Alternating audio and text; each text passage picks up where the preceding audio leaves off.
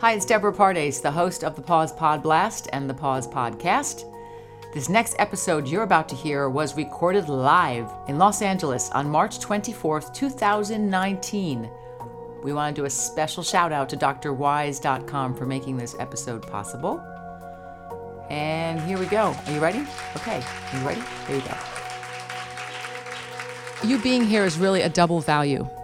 The first is that you're taking care of yourself, that you've made time on your busy Sunday to take a breath, pause for health, and learn about your body. The second value is that you are representing other women. I say this because Pause is a podcast dedicated to focusing on women's health over 40 with a particular focus on thriving through menopause. So imagine a woman driving in a small town in this country that has maybe one OBGYN. She hasn't asked any questions about herself, and she pops this podcast on, puts her little earphones in, takes a drag of her cigarette, and then she she starts hearing these voices of women that remind her of herself. Your presence and your voice and your questions are valuable. Today we're specifically focusing on the heart. It's like the employee of the month. Every single month it works, it works, it works, it works until it doesn't. So before I bring up our guest, I want to sing a song to the heart. You might recognize this, but think about this song. If, pretend you're a heart. Okay? Just go there. You're a heart and you're pumping and you're beautiful and maybe undervalued, maybe a little hidden. I know my heart somewhere between my belly button and behind my breast, but I've never seen it, but I feel it and I'm singing this love song to this heart. My funny Valentine, sweet comic Valentine, you make me smile with your heart. Your looks are laughable, unphotographable, yet you're my favorite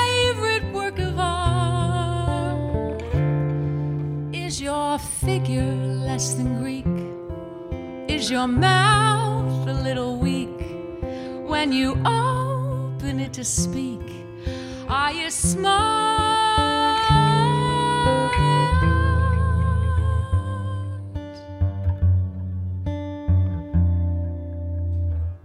Don't change your hair for me, not if you care for me.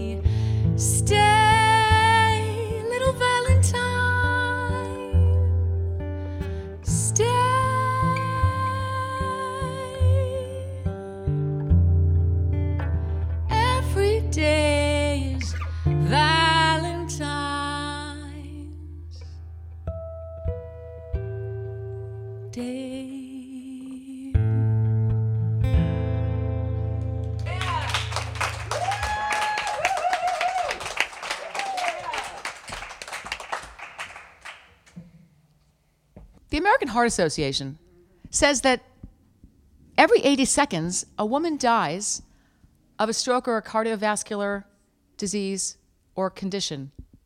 Now, that is 80, every 80 seconds.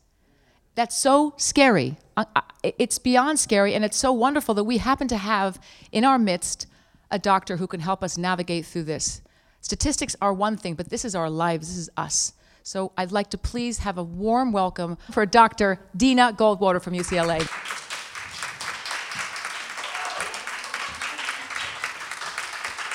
Deena, I asked her if I can call her that. You said yes, right? Yes, please. I found Deena um, through the UCLA uh, website, actually, but there's so much more to you than a website. So I'd love for you to just indulge us and let us know who you are, how you got to this position, and what lights up your life. So I took a little bit of a unique path to cardiology. When I graduated from college, I thought I was going to be a marine biologist. And I pursued that for a year. And then I decided that I really wanted to be much more involved with people instead of animals, or what I was looking at was uh, basically cellular animals. Um, and so I went back to school to get all the credits that I needed to get in order to go to medical school. Um, in medical school, I was really interested in the brain, in the development of the brain, the way the brain functions. So I ended up doing a PhD in neuroscience. My PhD focused on stress and the way stress affects the brain, the way stress affects memory, the way stress affects mood. Um, and then from there, when I got back into medical school after doing the PhD, as I was really caring for patients, it was the cardiac patients who I was really drawn to. And from my PhD and the, how the stress affects the brain, I also learned that stress affects the heart and the entire cardiovascular system. So I thought that there would be a way to combine my neuroscience background in stress with the um, work that I'm doing now with cardiac patients. Uh, one additional piece of training, which um, I did after I started my first year of cardiology fellowship, um, I decided to do extra training in geriatrics. So, specifically, I care for older adults with cardiovascular disease, and the training in geriatrics really enables me to have a more holistic approach to care. So, I'm interested in your heart and I'm interested in your cardiovascular system, but I'm interested in how that sits in relationship to your entire life. And I think that that's important for older adults, but it's also important for everyone. And and that's the way that I want to practice medicine, and that's the way that I'm hoping to teach others to practice medicine. Amen. So statistics are surrounding us, right? So I, I think the most compelling one that we hear is that for women over 65, cardiovascular disease is the most common disease and it's also the most common cause of death. Can you talk about why that is and what you've seen to support that statistic? Um, I think the thing that's important about that statistic is that not enough people know it. Women don't know that, that there is such a high risk of death from cardiovascular disease. It's the number one killer of women. Um, and that is a problem that the American Heart Association has recognized, and they've really stepped up their attempts to educate the public. So every February is um, heart every February is Heart Month. I think it has a more formal name, but I can't remember it right now. And then there is a specific day that's Go Red for Women. So the American Heart Association is really taking steps to reach out specifically to women to educate them. And there is information, there is data that says that the women are learning that the percentage of women who recognize that this is a risk for them is growing. The problem is it's not seeping through fast enough. Okay, so there was a recent study that was just done that shows that it was looking at young adults between the ages of 18 and 25, young adult women. Only 10% of them recognized that heart disease was the number one killer. They were able to recognize cancer, they were able to recognize breast cancer, but only 10% of these women, young women, were able to recognize it. That's a problem because 80% of cardiovascular disease is preventable, but if you're going to prevent it, you have to start when you're a kid, right? You have to start with all of the preventative techniques and all of the positive health behaviors when you're young. So the fact that we're missing out a huge portion of the population is, is a real problem that we have identified and it's starting to change. So you just said 80% can be preventable? Mm-hmm. And you have to start when you're young. Can you speak to why the pediatric world doesn't take hold of this? I can't. I don't know. Should we start picketing in front of all the pediatric offices? I think that the education starts at home, right? So once you, once the women, once the mothers and grandmothers know this, you get to pass that information on. Um, it should start in schools. It really is not pervasive in our culture. So think about the number of movies or TV shows you've seen where a man has had a heart attack, right? They're everywhere. I can think of one, uh, Jack Nicholson and Diane Keaton in Something's Gotta Give, right? He has this classic heart attack. He crutches his chest.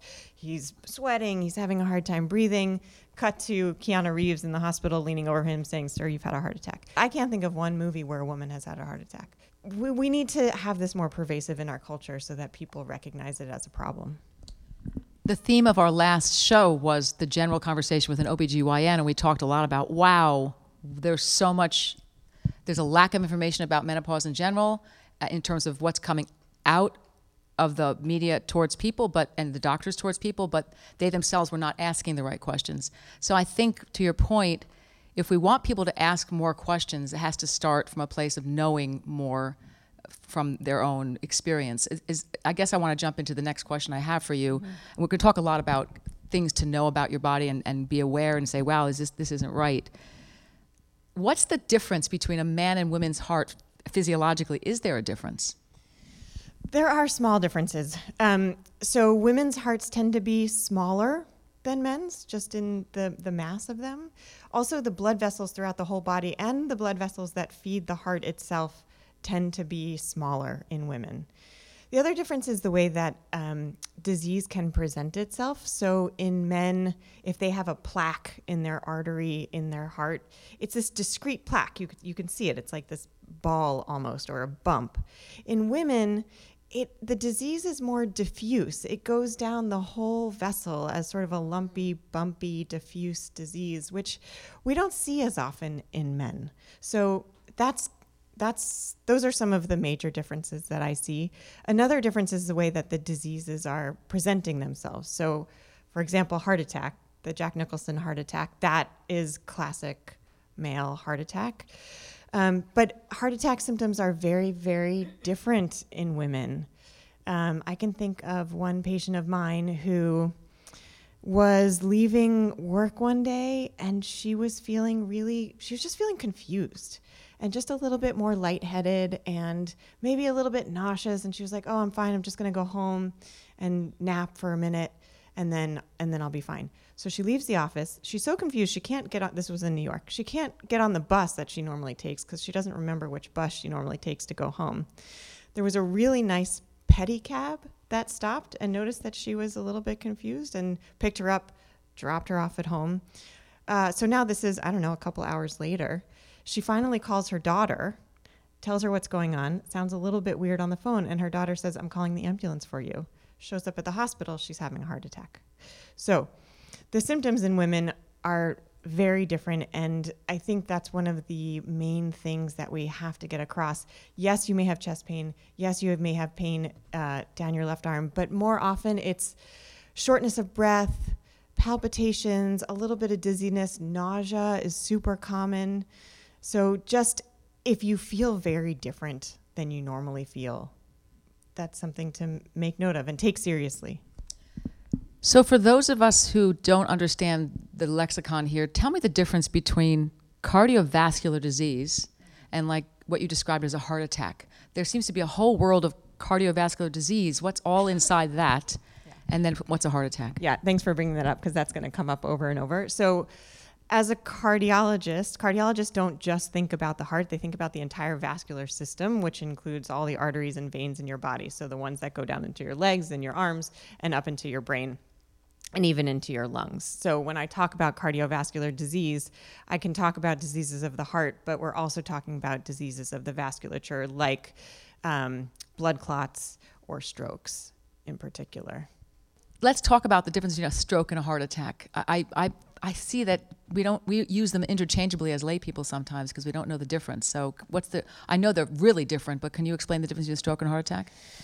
A heart attack is when there is a blockage in the blood vessel that's leading to the heart, and the heart is not getting enough blood. Okay, so if that blockage is not opened up soon enough, then that portion of the muscle will die. A stroke is when there's a blockage of a vessel that's leading into the brain. And so um, when that blockage occurs, part of the brain isn't getting blood and the oxygen that it needs, and that part of the brain can die.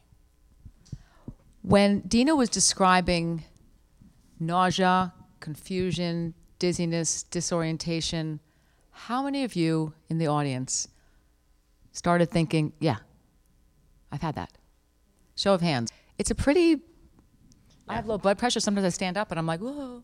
Mm-hmm. That's nothing. But you're talking about a sustained. It's sustained. Sustained. Absolutely.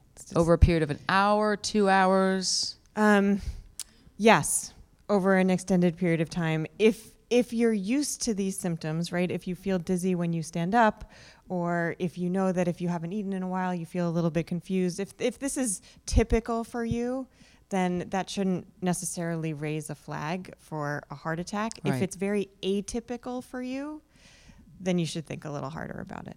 to that point about uh, the difference between men and women, there's a question here we wrote down that uh, asks the risk factors uh, that are different for men and women as compared to women.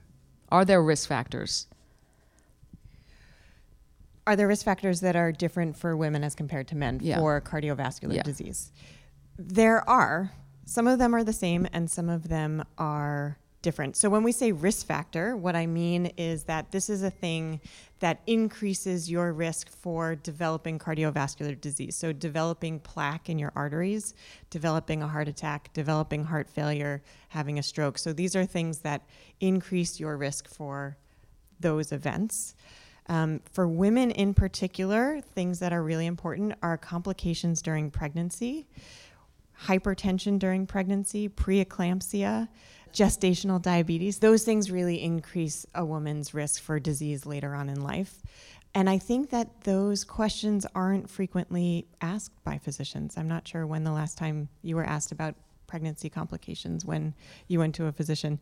Um, another thing that's unique for women is age at menopause. So, in general, women who have a natural menopause at age 45 or younger tend to be at higher risk for developing cardiovascular disease in the future. We don't really understand why. It clearly has something to do with estrogen, and estrogen we know has at least endogenous or the estrogen that's naturally in your body has protective effects on your vasculature, all the arteries and the veins in your body. Um, and as that goes away, your vasculature changes. So earlier menopause is equivalent to increased risk for cardiovascular disease. Other things that are really important to know about are the things that are also risk factors for men. So your cholesterol panel, your LDL, which is your bad cholesterol, or your HDL, which is your good cholesterol. It's important for you to know your BMI. This is a measure of your, um, it's called body mass index. It's a ratio of your height to your weight. Um, and we know that certain BMIs are, are better than others. It's a measure of, of uh, total body health. Blood pressure is really important thing for everyone to be aware of. And glucose, how's your sugar doing? Are you at risk for diabetes? So those are the things that every time you go to the doctor, you should be thinking about. The doctor should know what your risk factors are. How many of you have had tests to this effect in terms of blood tests and things like that? Good. With your GP or with a cardiologist? GPs? Yeah. Okay. If estrogen and the lack of estrogen correlated to what you're saying causes a greater risk for cardio- cardiovascular disease, mm-hmm. let's just segue to that big elephant in the room, HRT. Mm-hmm. So, hormone replacement therapy, we talked about it at our last podcast. We'll always talk about it because there's so many ways to enter into that conversation. Let's enter it through the door of a cardiologist's office. So we think about medications in general as things that make you feel better or things that make you live longer. Hormone replacement therapy is something that's going to make you feel better. From a cardiovascular perspective, we don't have any data that says that it's going to make you live longer.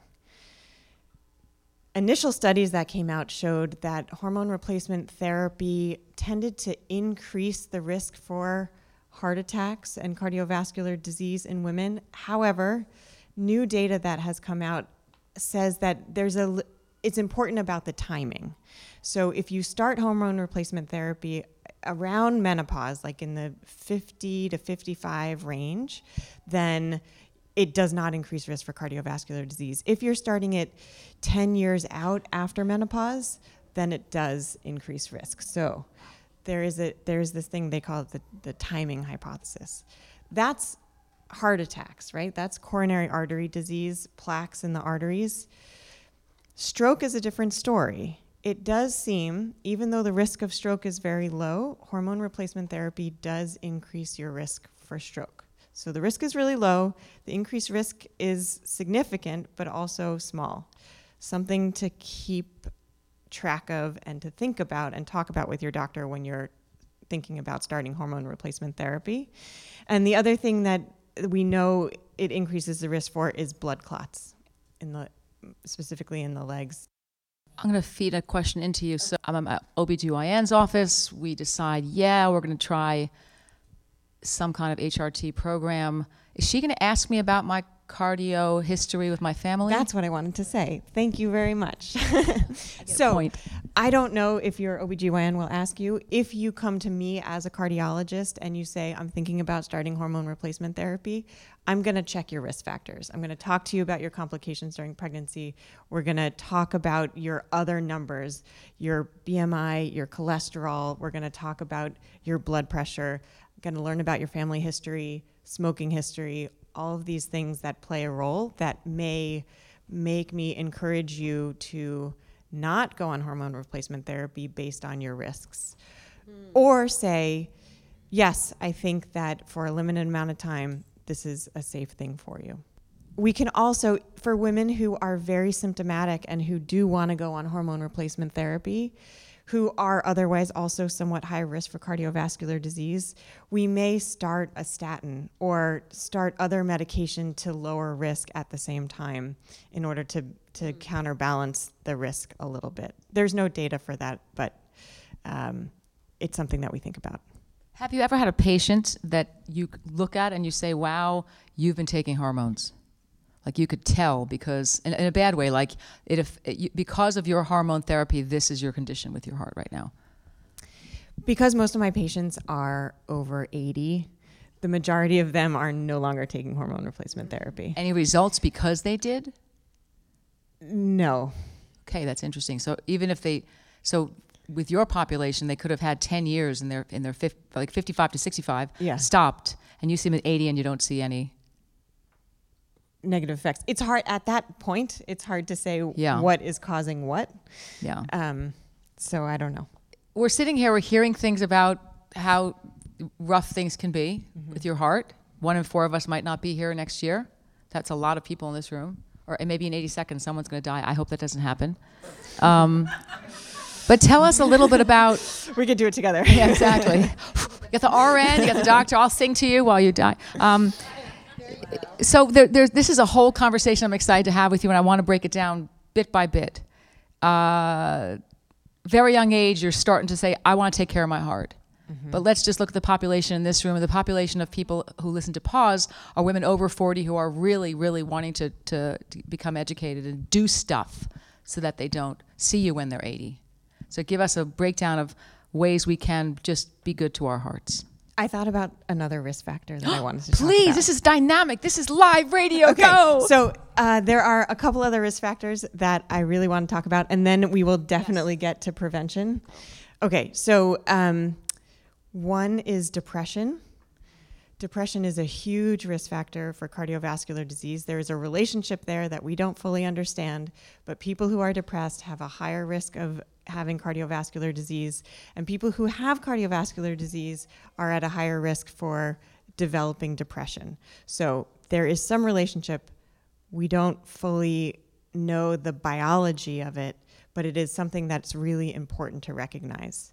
Along those same lines, life stress, early life stress, ongoing life stress, if there's no way to, if you're experiencing these significant stressors and you don't have a way to calm them down, that definitely is a risk factor for cardiovascular disease as well. And finally, one to talk about is sleep. Sleep is incredibly important, and um, and we know that patients who are not getting restful sleep are at higher risk for disease as well. So there, there are these things besides the weight and the cholesterol and the blood pressure that aren't necessarily talked about all that often that I think really need to be part of the conversation. Um, in my clinic, I definitely talk about depression and ask about depression all of the time. Um, I have a patient who came in who came to me after she had a stent placed in her carotid artery. So she had a blockage in the main artery that was going up to her brain. Um, How did she find out about that?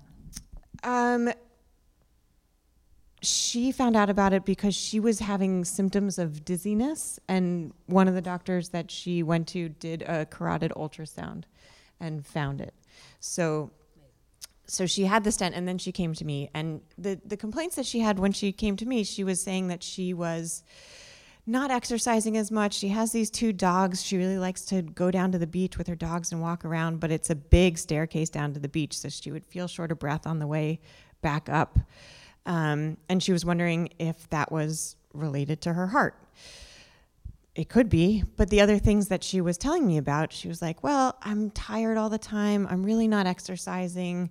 Uh, my mood is down. I'm not working. So it definitely seemed, and she was gaining weight as well.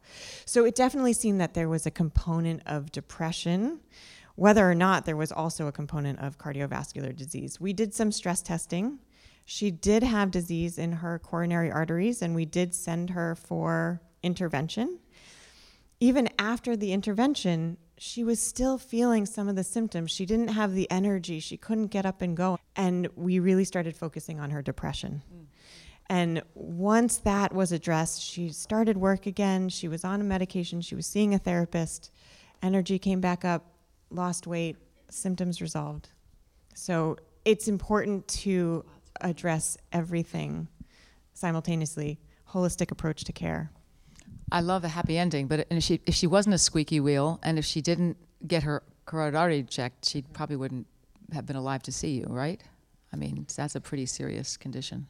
Yes, yeah. She she um, she definitely is a unique case, for sure, based on her disease. Yeah. Uh, antidepressants. Mm-hmm. Tell me the correlation between. Uh, have there been any studies? Mm-hmm. Talk to me. Um, there are some studies that show that people who have cardiovascular disease and depression, if you treat their depression, then it improves outcomes. It improves their quality of life. Um, I don't know about the survival outcome, but it definitely improves outcomes. Some studies are negative, but uh, you have to make sure that the effect is appropriate. So sometimes you take a medication for depression and you don't actually have relief of that depression. It has to be accompanied by improvement in mood. It's not just taking the medication that's going to cause the benefit. So some of the studies, the patients weren't actually showing an improvement in mood. And no indications that the actual medicine itself, that the antidepressant It's medicine. not the actual medicine itself. So while we don't know the biology between the link between depression and cardiovascular disease, there are um, behavioral effects of depression that are very common. So people become more sedentary, their appetite changes, their food intake changes.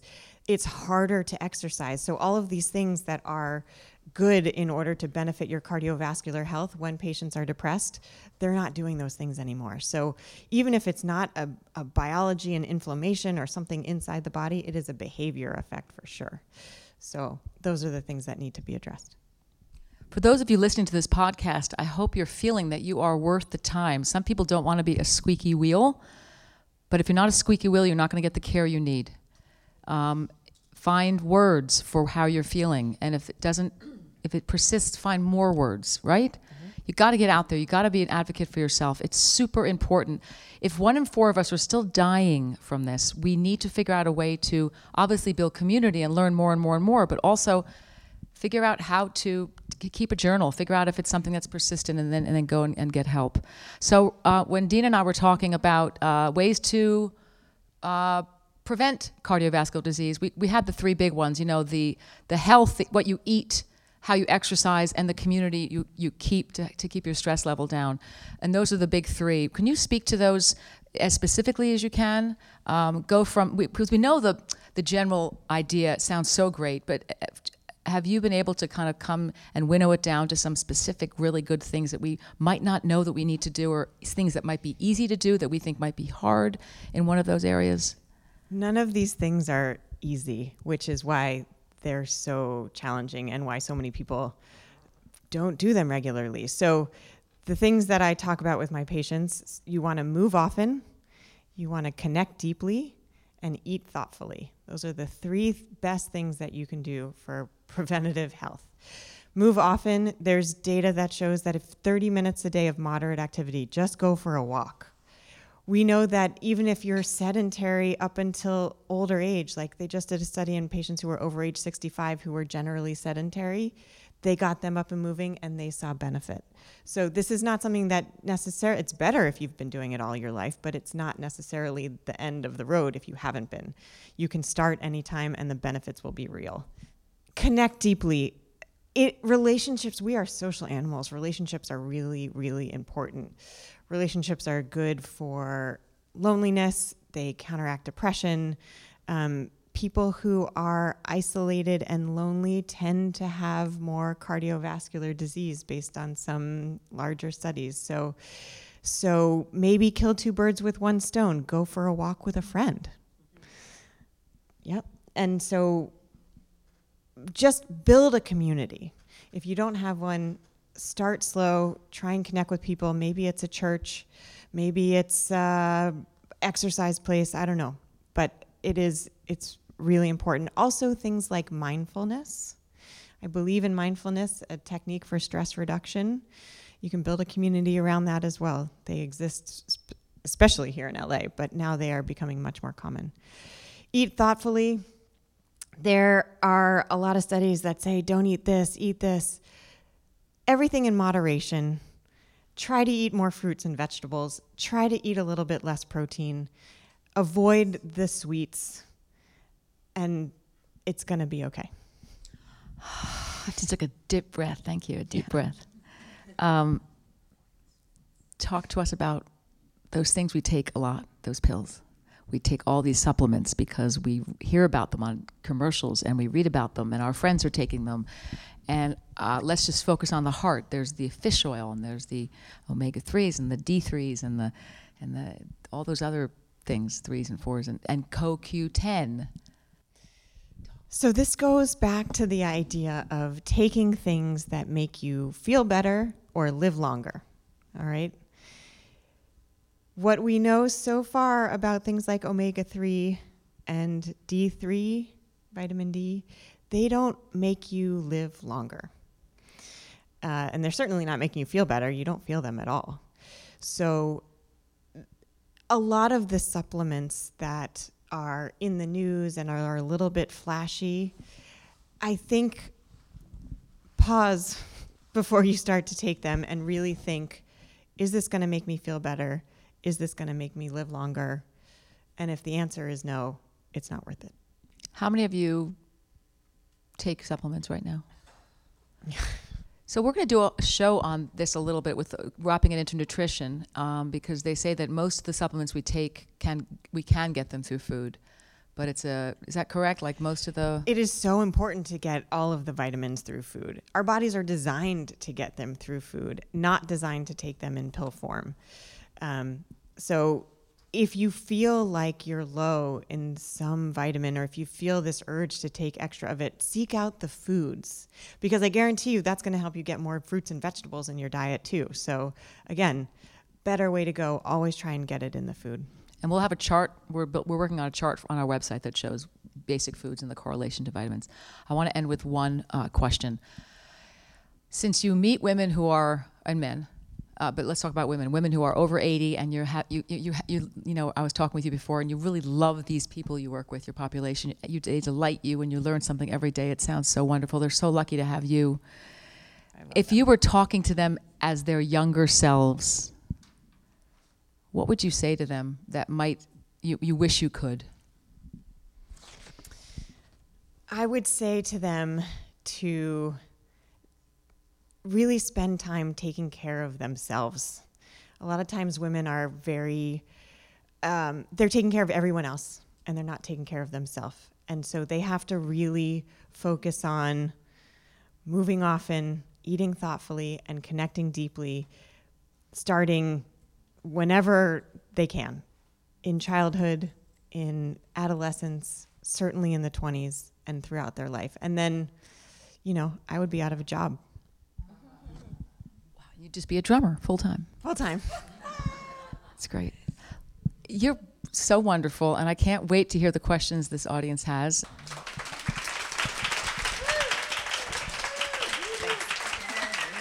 Thank you so much.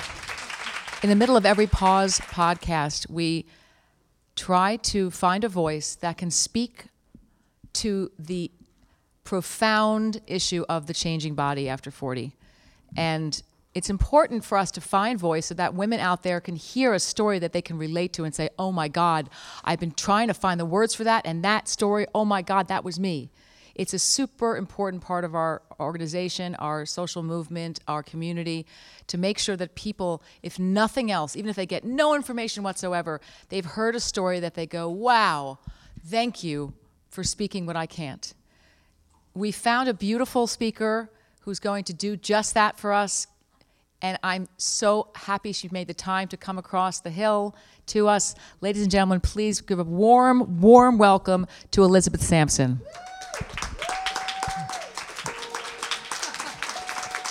At this point in the Pod Blast, we had a live storyteller.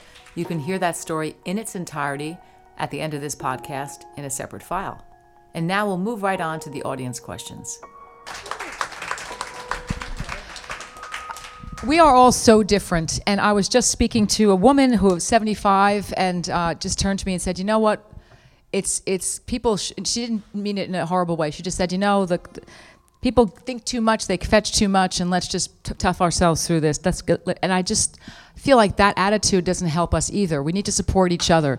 So for those of you out there who are having no symptoms, God bless, but hold the other women up so that they can feel you, you've got their backs because we, we all approach this in such a different way. Our bodies are so different, and that's part of what Pause is all about creating community, supporting each other, holding each other up, honoring our differences, because what really ties us together, our commonality, is this opportunity to say we are women with bodies that will always uh, sprout forth new things, maybe from your chin, maybe in your mind, but we're, we're a powerful force, and being together makes us even more powerful.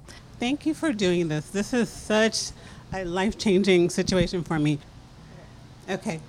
In November, I had what doctors termed as a mini heart attack. They said the troponin level in my blood was something like 0.5 on a scale of 100. So they sent me home three days after taking all the tests. Everything was normal. They said I was good to go. Nothing was wrong. I could go back to my normal life. That didn't happen. Um, I was trying to go to the gym. I was on the treadmill for three and a half minutes and my heart started to hurt. And since then, it hasn't really stopped. But every cardiologist I went to, I went to three different ones. They basically said it was anxiety.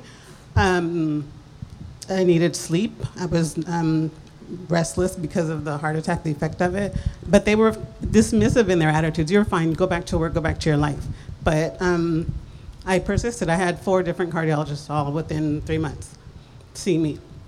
And um, on actually two weeks ago, I was at UCLA, found a cardiologist there, um, and I was diagnosed with microvascular heart disease. Mm-hmm.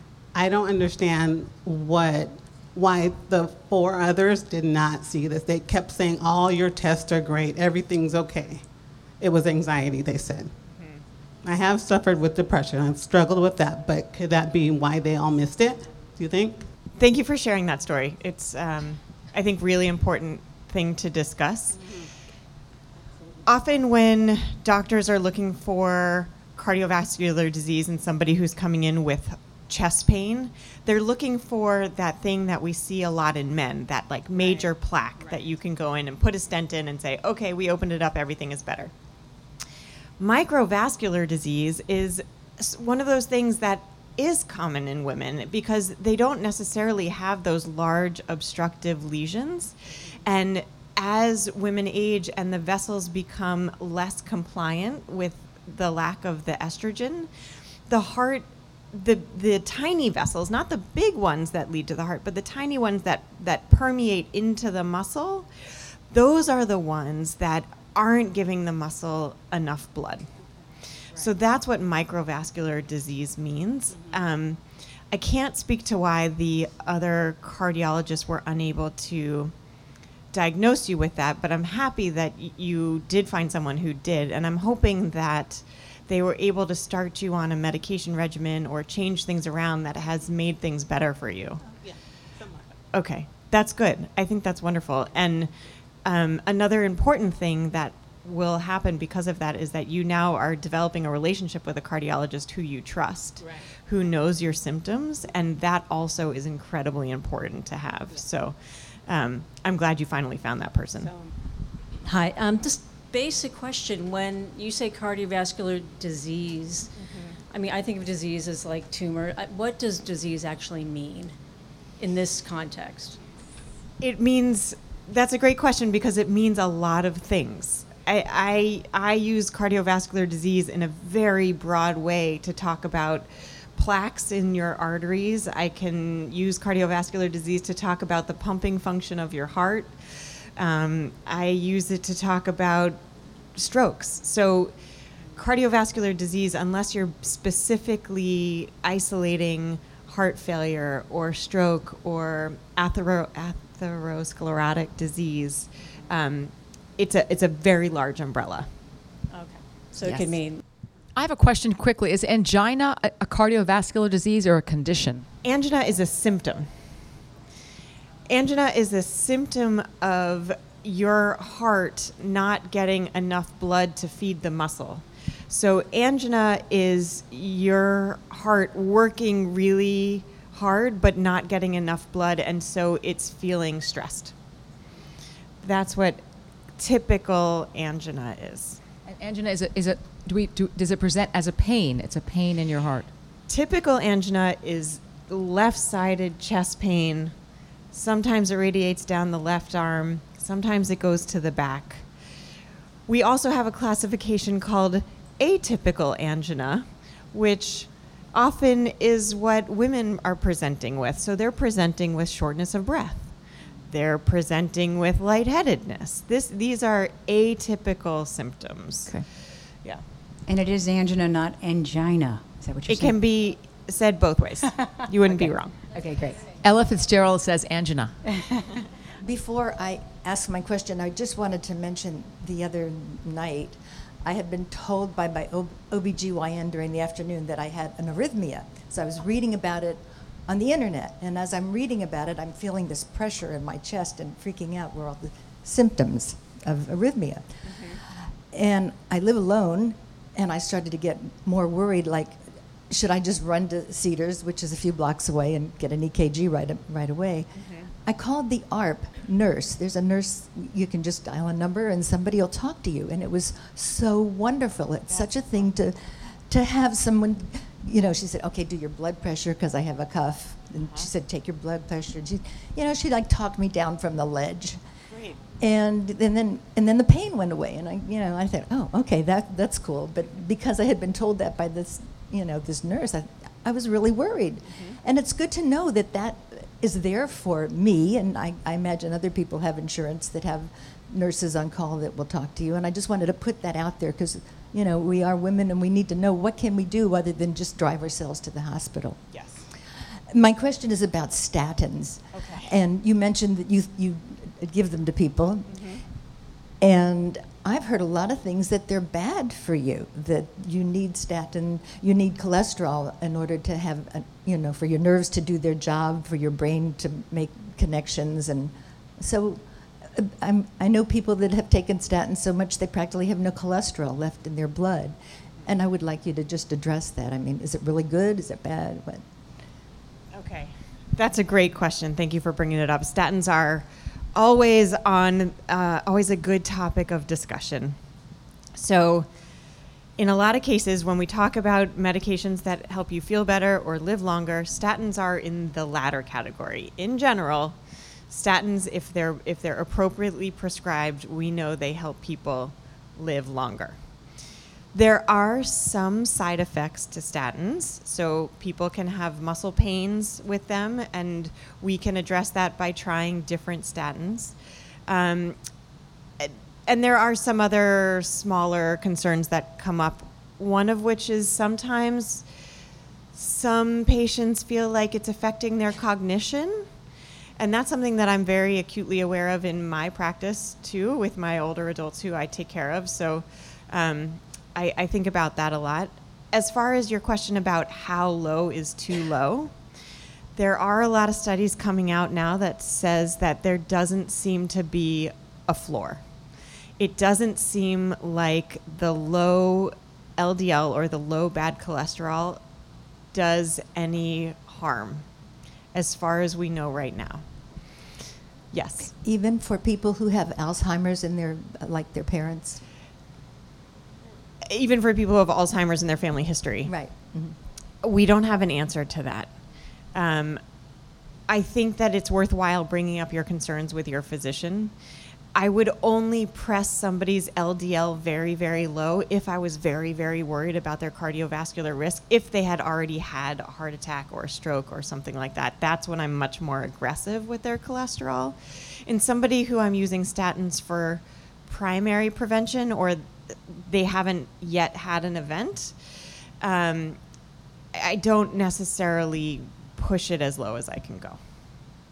I think it's super stunning and sad how often the answer to all these questions about why don't women, why aren't we more aware of this or that, I, I, I personally think misogyny is the number one women's health issue.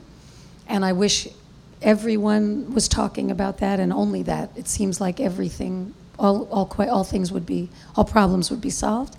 Second, um, if depression, if we know depression is a factor and there's no data to support that, then joy would be a solution and we don't need any data. Correct? By like they're the same, it's the same. There doesn't need any need to be any proof.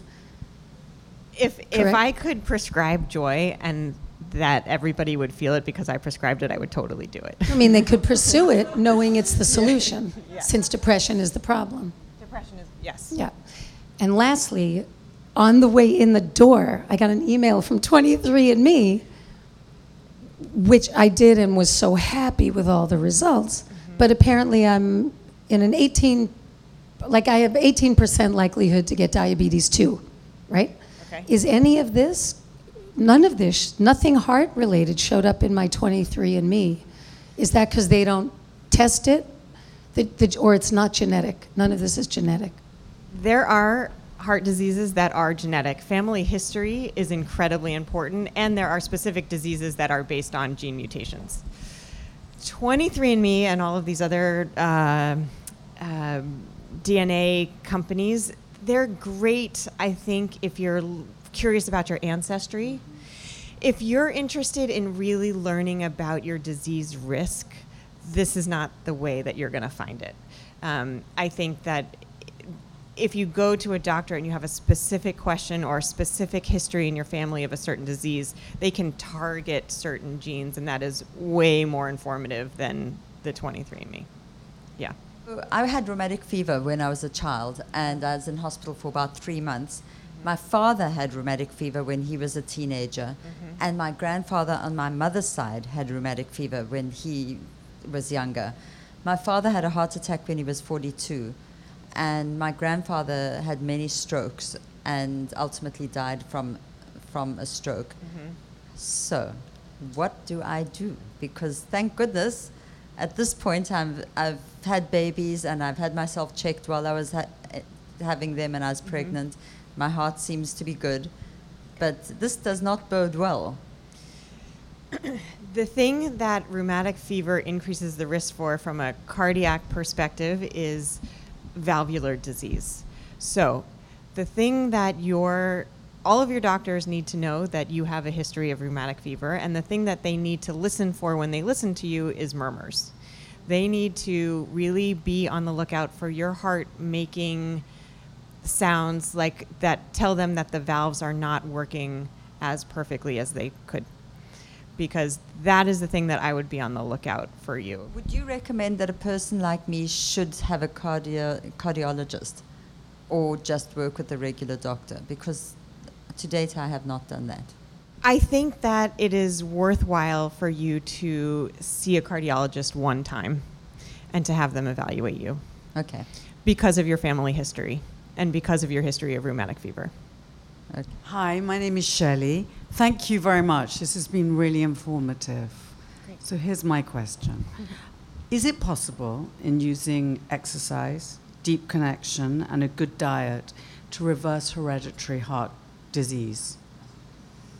You mean to improve your risk based on your family history, or is there already disease that you know of in your body? The former, the first absolutely all of those things, all of those preventative health measures will reduce your risk for cardiovascular disease, especially in light of your family history. If everybody with a strong family history could do all of those things, I would be thrilled. So, so you can make a dramatic difference. I think that you can absolutely reduce your risk. I would have to know a little bit more about what the family history was Mm-hmm, to say whether or not it would be dramatic or not dramatic.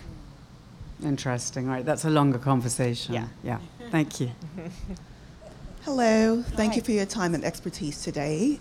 Um, my question is in regards to the environment. Um, It's getting very polluted um, here in the Western world as well, as well as Africa, where I'm from. Um, there's pretty much no regulations surrounding how things are managed in terms of air quality. So I was just wondering if, if there's any correlation to um, poor environmental care to heart-related diseases. There does seem to be a correlation with an increased risk for plaque buildup in areas with higher pollution. Yes. Um, what about race wise? Are there some races that tend to have higher um, risk of um, having heart diseases? Because I know there's some diseases that we know are very particular to some races of others. With respect to pollution and the cardiovascular disease based on race, I don't know the answer to that. Okay. But in general, in general, yeah. in general, um, African Americans and Hispanics are at higher risk for cardiovascular disease in general because they are they have higher risk factor profiles.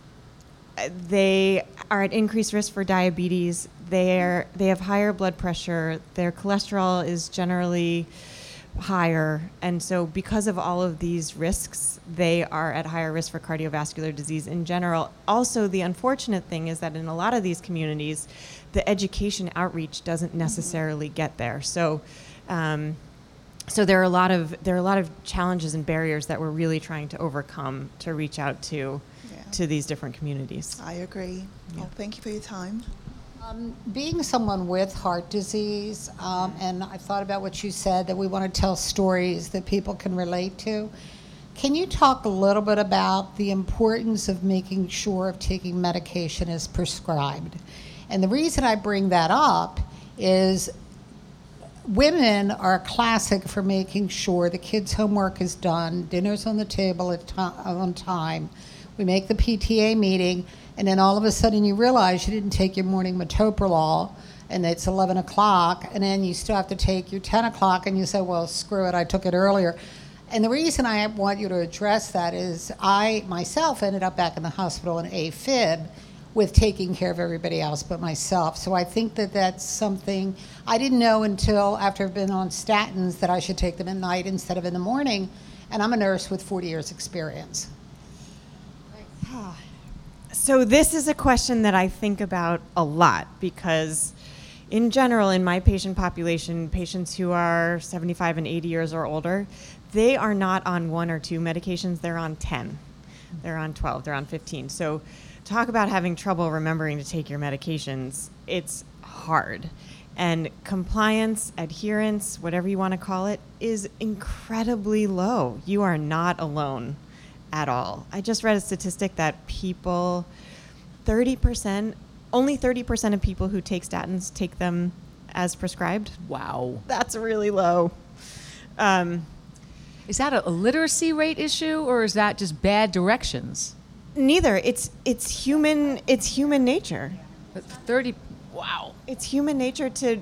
A lot of times, I mean, I could talk about this for a long time, but a lot of times people who are taking medications don't want to take it because it reminds them that they're sick. You know, it reminds them that there's something wrong with them. So let's forget that for the day, right?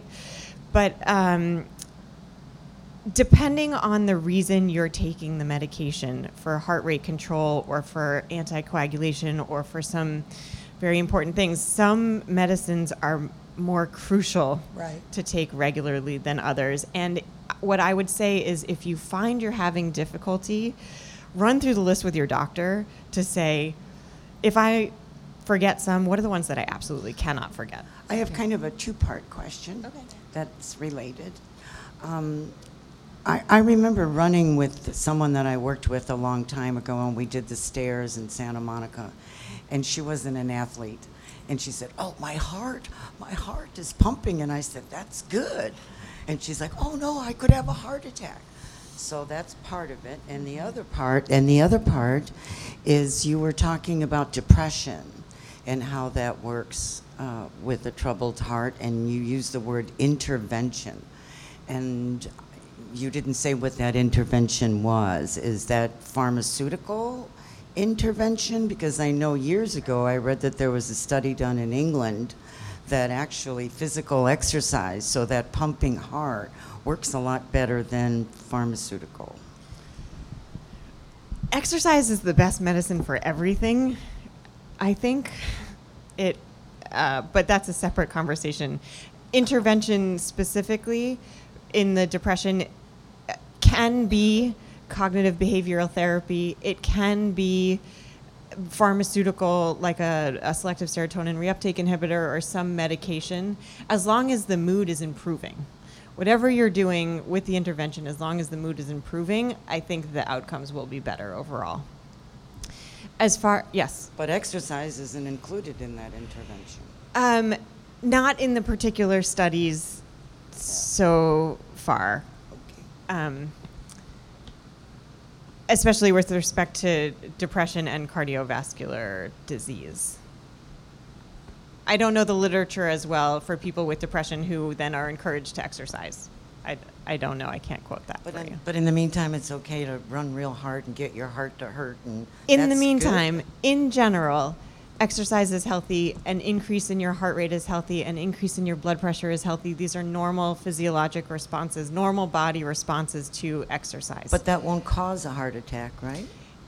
In general, it will not cause a heart attack. For people who have not done a lot of physical activity and are all of a sudden going to start to do a lot, they have to sort of ramp up to a level, right? So I would not recommend getting up and running a marathon after having sat on the couch for five years, right? It, I think that you need to know your body. you need to know your body a little bit because there may be signs when you're exercising that you're exercising too hard or that your heart isn't able to handle it. So you, you do need to know your body. And if there are any questions, I would say visit your doctor, visit the cardiologist, visit the primary care doctor to say, is it really, is it safe for me to exercise? In general, the answer will be yes.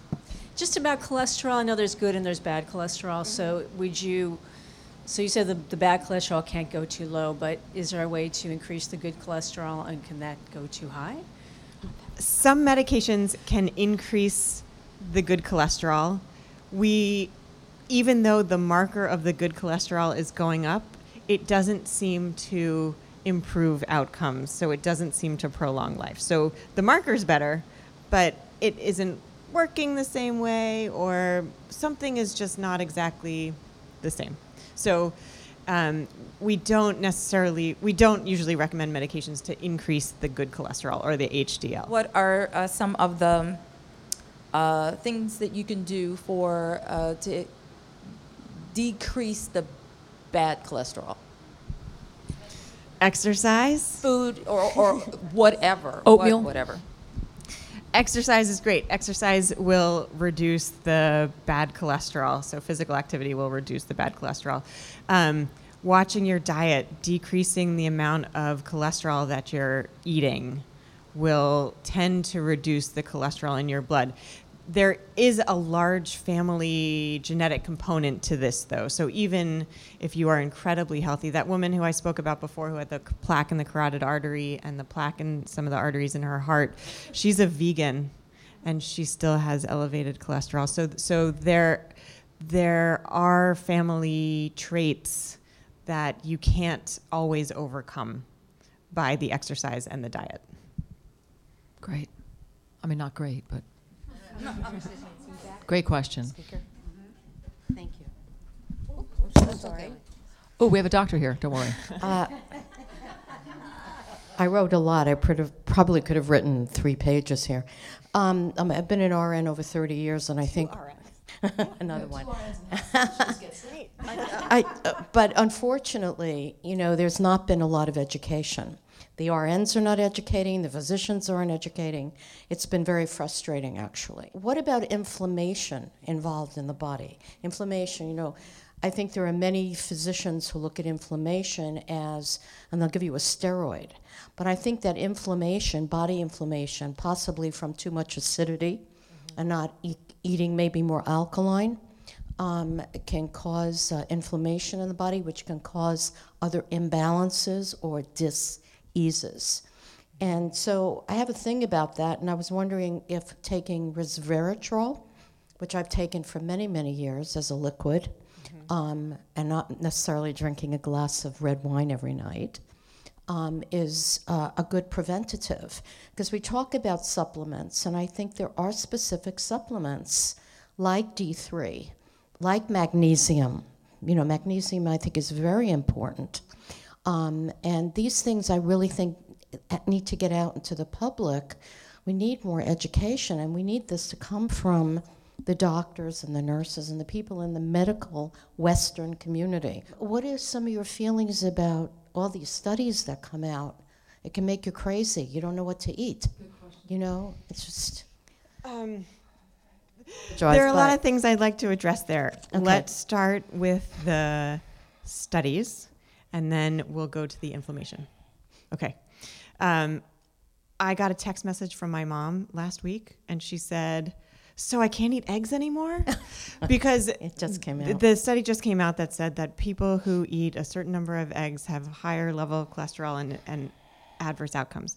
My feeling on the studies is that they don't tell the whole story and and i really believe that everything in moderation is the way to go. I don't like if you're eating four eggs a day yeah probably that's going to be a problem. But if you're having a couple eggs a week that is going to be beneficial overall. Um i so i i am very slow to to pick up on the the studies that say oh mushrooms are going to prevent Alzheimer's disease, or we were talking about beans that are going to prevent cardiovascular disease. I think there's just, um, I I just think that there's not enough information, and I don't think the studies are of good enough quality. There are some studies that are better quality. There was a study about the Mediterranean diet, so olive oil, fish, lots of fruits and veg- veggies, a little bit of alcohol.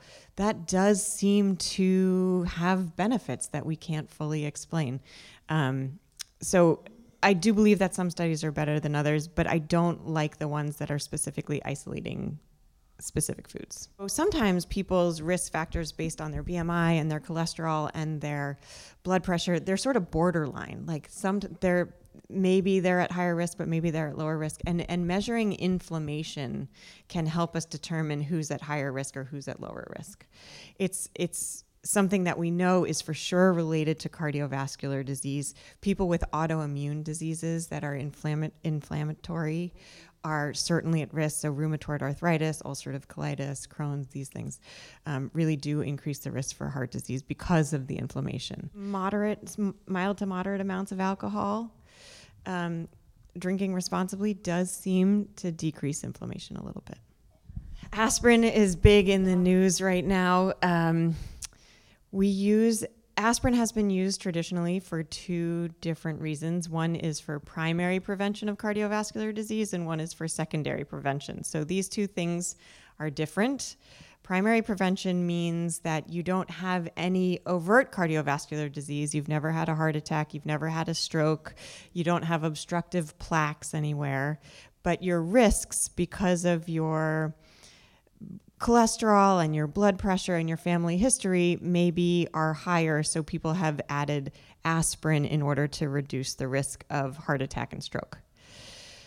Um, let me talk about secondary prevention and then we'll say what the new guidelines say. Secondary prevention is if you have had a heart attack or if you have had a stroke or if you do have disease that we know about in the vasculature of your body aspirin is given as secondary prevention in order to prevent another event.